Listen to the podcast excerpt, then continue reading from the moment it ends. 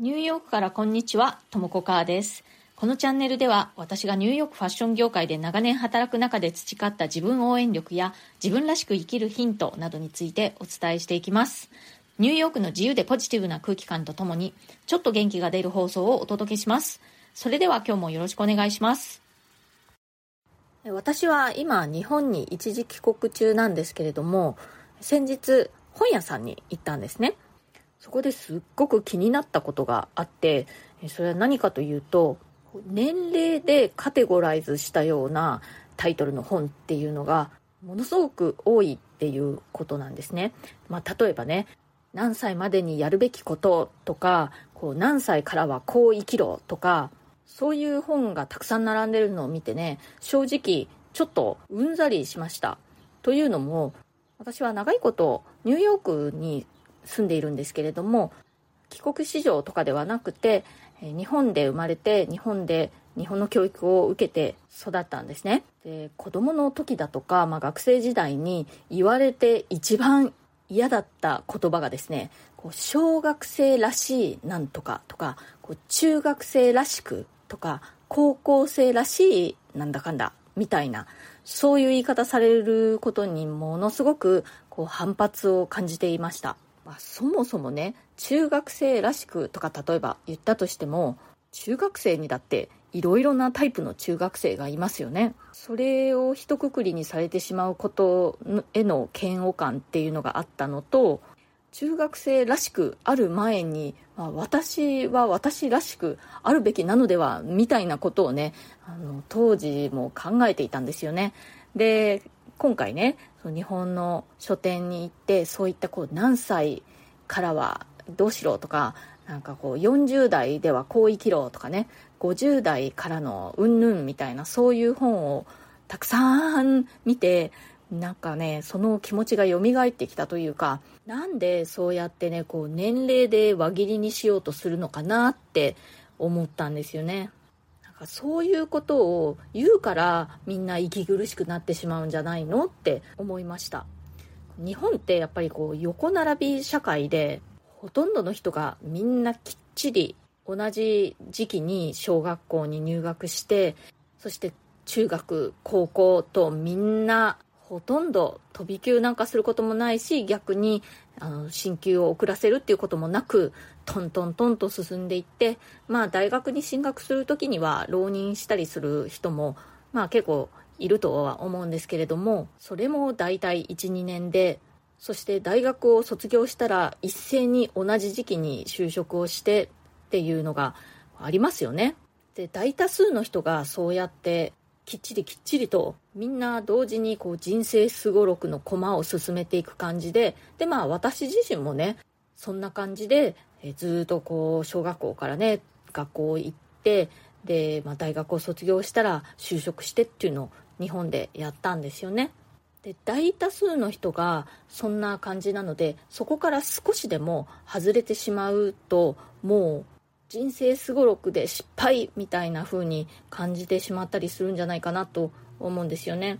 なのでこう何歳ではこれをやらなくちゃみたいなメッセージが割とこう素直に受け止められやすいのかななんて思います。で私の住んでいるニューヨークアメリカではですねあんまりそういったこう何歳だからみたいな考え方ってしないんですよね。そもそもがバックグラウンドが全然違う人たちが集まっているのでスタート地点からしてこうバラバラなんですよね。何歳から学校に行くとかそういうことは決まっているんですけれどもでもこう移民が多いのでねいろんな年齢で移民してくる子どもたちっていうのがいるわけでアメリカにやってきた時に何年生に編入するかっていうのもまあ大体年齢に合わせて決めるんですけれどもそれでもやっぱり1学年遅らせましょうとか、うん、先に進めちゃいましょうみたいなことをその子の状況によって臨機応変に変えていったりするので同じ学年だといっても年齢に多少のばらつきがあるっていう感じなんですね。で就職する時でも新卒の一括採用みたいなシステムがないんですよね。なので日本のようにねこう同期みたいな考え方が全然ないんですね。もう全員が中途採用みたいな雰囲気です。でまあ転職も盛んですし同じ会社で一緒に働いている人の年齢とかね分からなかったりすることがほとんどですまあ、親しくなってくると普通に、ま日常会話の一環としてあ自分は何歳だよみたいなことを言うってこともまああるんですけれどもそうでない場合はまあ、見た目と経歴から大体推測して、まあ、あの人は30代後半ぐらいかなとか思ったりするぐらいですね。でそもそも履歴書に年齢を書くところっていうのがないんですね。でちなみにね性別も書くところがないんですね。で写真も貼ったりしないんですよ。写真なし。で名前のみなので男女、まあ、名前で大体わかるんですけれども外国人だったりして珍しい名前だったりすると男女かもわからない。年齢もわからない。ただその人のその職務経歴と学歴っていうのだけがわかる状態で、え、面接をします。そんな感じなのであんまりこう年齢によるカテゴライズっていうのがない感じなんですね。私はその方が自然に感じるしなんだろう楽だなって思います。年齢なんてねそんなに気にしなくていいと思うんですよね。まあ、誰でもね、だんだん年をとって、まあ、見た目も変わってくるし、体力も衰えてくる。それは紛れもない事実なんですけれども、それ自分がちゃんと把握してればいいことですよね。ファッションに関しても、自分は今何歳だからこのブランドはもうふさわしくないとかそういう考え方をするんじゃなくてちゃんと自分の姿を見て自分と相談して、えー、本当に似合うのか似合わないのか決めればいいことだと思うんですよね。私いろんな方のファッションのご相談に乗っている中でねあのいつも思うのは年齢差よりもやっぱりね個人差の方がすごく大きいです。何歳だからこういう服は似合わない似合うっていうことよりもそれはねあなたに似合うか似合わないかっていうことの方が大きいっていう意味ですね。ファッションにかかわらず年齢っていうのはそこまで気にしなくていいんじゃないって、え、私は日本の皆さんに言いたいです。人間それぞれ何歳まで生きられるかもわからないし何歳まで元気で仕事をしたりね活動できるかっていうのもやっぱり人それぞれですよね。だからこう何歳までには何をやっておけとか何歳からはこうしろみたいなことをねよく巷で目に入ってくると思うんですけれどもあんまり気にしなくていいと思います。コメントのお返しをしたいと思います。まずは、えハイストレスなニューヨークファッション業界で気持ちを落ち着かせるために実行していたこと3点。これは6月20日の放送でした。小春日和さん。ともこさん以前はコメントを読んでいただきありがとうございました。嬉しくて聞き返しました。過去放送をたくさん聞かせていただいている中で洋服のお直しの話があったと思うのですが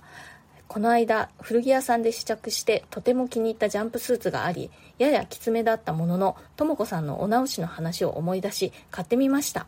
自力で少し緩くできたものの今度ちゃんとしたお直しの店を探せたらと思います。いつもたくさんの元気や励まし気持ちが楽になる考え方やインスピレーションをいただいています。ありがとうございます。ということで小春日和さんありがとうございます。私の方こそねもうとっても嬉しいコメント。以前いただいてね嬉しくて何度も読み返しました。そう洋服ねあのちょっとお金とか手間暇かかってしまうけれども、えー、お直しして自分にぴったりにアジャストすると本当いいですよ。私ねお直ししてよく着るようになった服ってすごくたくさんあります。ジャンプスーツ自力でよくできたのすごいですね。こう丈はねこう長く長くしたりはあんまできないか。あの短くしたりするのは単純だけれどもこう幅を緩くとかきつくするのってちょっとテクニックが必要ですよね。お気に入りのお直しのお店をね見つけておくとすごくいいですよ。私も引っ越し前はね一つお気に入りのところが近所にあったんですけれども引っ越しちゃったんでねできれば新しい近所にまたあのお気に入りのお直しのところを見つけたいなって思ってます。それから自分の気持ちを外側からコントロールする方法。これは6月21日の放送でした。タリュアさんからコメントいただいております。放送内容と相まって鳥の鳴き声がとても清々しい放送でした。笑顔を作ると楽しくなる。知っていてもすぐに忘れてしまうのでこうして放送を聞いて思い出してまた笑顔を作って気分を上げています。ありがとうございます。ということでタリアさんありがとうございます。私もねこの放送をしたことでまた自分でもこうちゃんと思い出して笑顔笑顔にすらならなくてもね、こう顔を作り笑顔でいいってやってみたりしています。今ね、あの、実家にいて、庭があるのでね、結構鳥がたくさん来るんですよね。今も聞こえているかな？結構外では鳥がたくさん鳴いてるんですけれども、この、今回の放送にも声入ってるかな？タリアさんコメントありがとうございました。それからグータラコさん。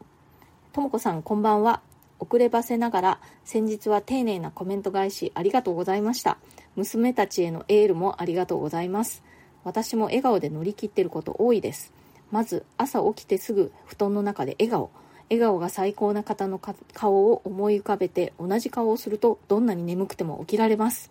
もう一つは暗い顔で挨拶してくる親戚に笑顔で挨拶。苦手に思っていて多分相手もこれじゃいけないと思いっきり笑顔で挨拶するように試したら何回か目で相手も笑顔に。なんと苦手意識も和らぎました。ことでぐーたらこさんありがとうございます。私と同じねあの夜夜型っていうかね夕方人間のぐーたらこさんとお嬢さんたちですね。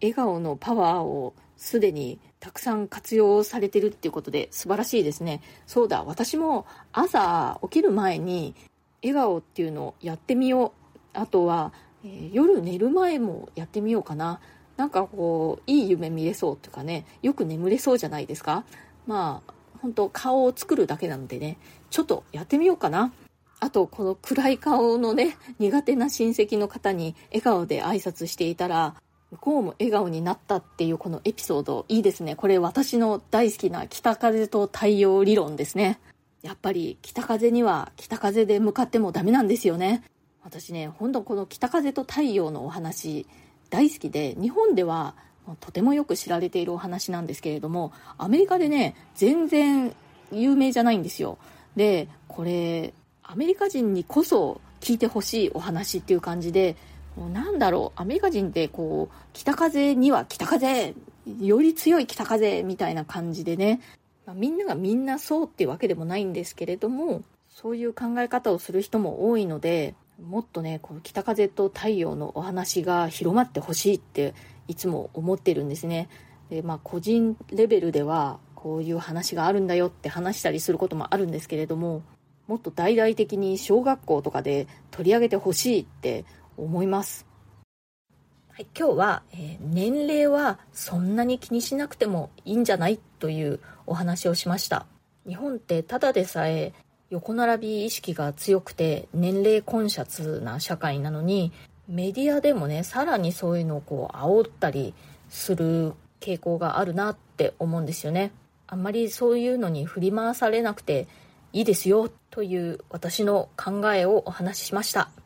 今日の放送が気に入ってくださったら、チャンネルのフォロー、まだの方は、この機会にぜひよろしくお願いします。それからプレミアム放送も配信中です。週に2回程度、通常放送よりももっと近い距離感で、より具体的なニューヨーク生活の話や仕事の裏話、私のプライベートな事柄などについてお話ししています。ちなみに明日6月25日日曜日の22時からプレミアム限定の生放送も予定しております。ご質問にも、えー、その場でお答えします。お申し込みは、ボイシーのウェブサイトからがおすすめです。アプリ上でお申し込みされますと、えー、手数料の分がね、あの割高になってしまいますので、ウェブ経由でお申し込みください。えリンクを貼っておきますので、そちらをご利用くださると確実かと思います。はい。ということで、今日も最後まで聞いてくださってありがとうございました。コメント、ご感想、ご質問等お待ちしております。それではまた次回。Have a nice weekend. ともこかーでした。